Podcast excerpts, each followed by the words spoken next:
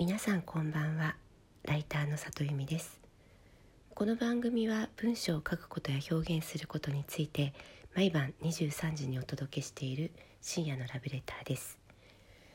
えー、皆さん今日はどんな一日だったでしょうか？と聞いたのもですね私今日なんか気づいたら一日が終わっていました。うんなんか朝のね10時に Zoom でイベントの打ち合わせが1時間ぐらいありましてでその後ですねなんかずっと間の記憶がないんですよね。なんで記憶がないってことは寝てたのかな。気づけば夕方で。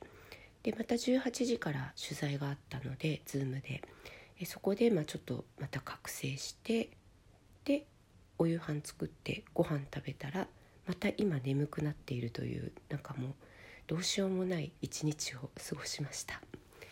よくいろんな人からこうやる気が出ない時ってどうやってこう自分のモチベーション上げるんですかみたいなことを聞かれるんですけどやる気出ない時は出ないよね。もう仕方ないなって思ったりするので私はもうなんかそう思ったらもう、まあ、もう一日オフって思っちゃって、まあ、休養する日だったったっていうふうに後から後付けしたりしてもうひたすらゴロゴロしたりします。で今日はですねその夕方の方からの取材が、まあ、昔からよく仲良くさせていただいている福岡の美容師さんとその美容院のマネージャーさんと、まあ、お二人への取材だったんですけど、ね、これがねもう本当楽しい取材で本当にこうエネルギー値の高い方々であの、まあ、コロナ禍でどんなふうに仕事をなさってるかという取材だったんですけれども、まあ、そういう方々の話を聞いているとなんか単純なんですけれどももうものすごい元気になりますね。なのでなんかやる気が出ない時ってあのやる気のある人のそばに行って話を聞いてるとやる気になるなっていうことも思います。えー、私は書籍の仕事をするようになって、まあ、しみじみ私はひょっとしたら長距離ではなくて短距離向きの、まあ、長い文章を書くよりも短い文章を書く方が向いているライターなのかなって思ってたんですけれども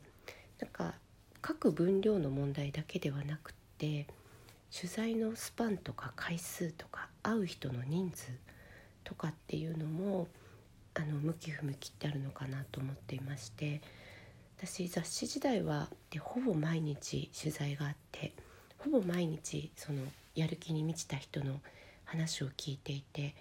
まあ、それで毎日毎日むしろ充電されて帰ってくるっていう感じだったんですよね。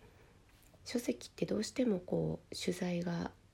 ね一箇所に固まって書く時は書く時で一箇所に固まるみたいな形のちょっとストイックな仕事の仕方になるので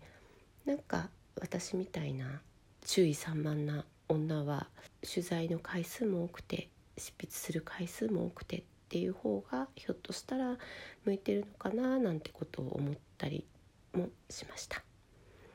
えー、そんなこんなでやる気の出ない一日だったんですがあの結果的に明日締め切りのものが大量にえー、手つかずで残っているので明日は早起きして頑張ろうと思っています、えー、皆さん今日は来てくださってありがとうございました。また明日も23時にお目にかかれたら嬉しいです。ライターの里由美でした。皆さんおやすみなさい。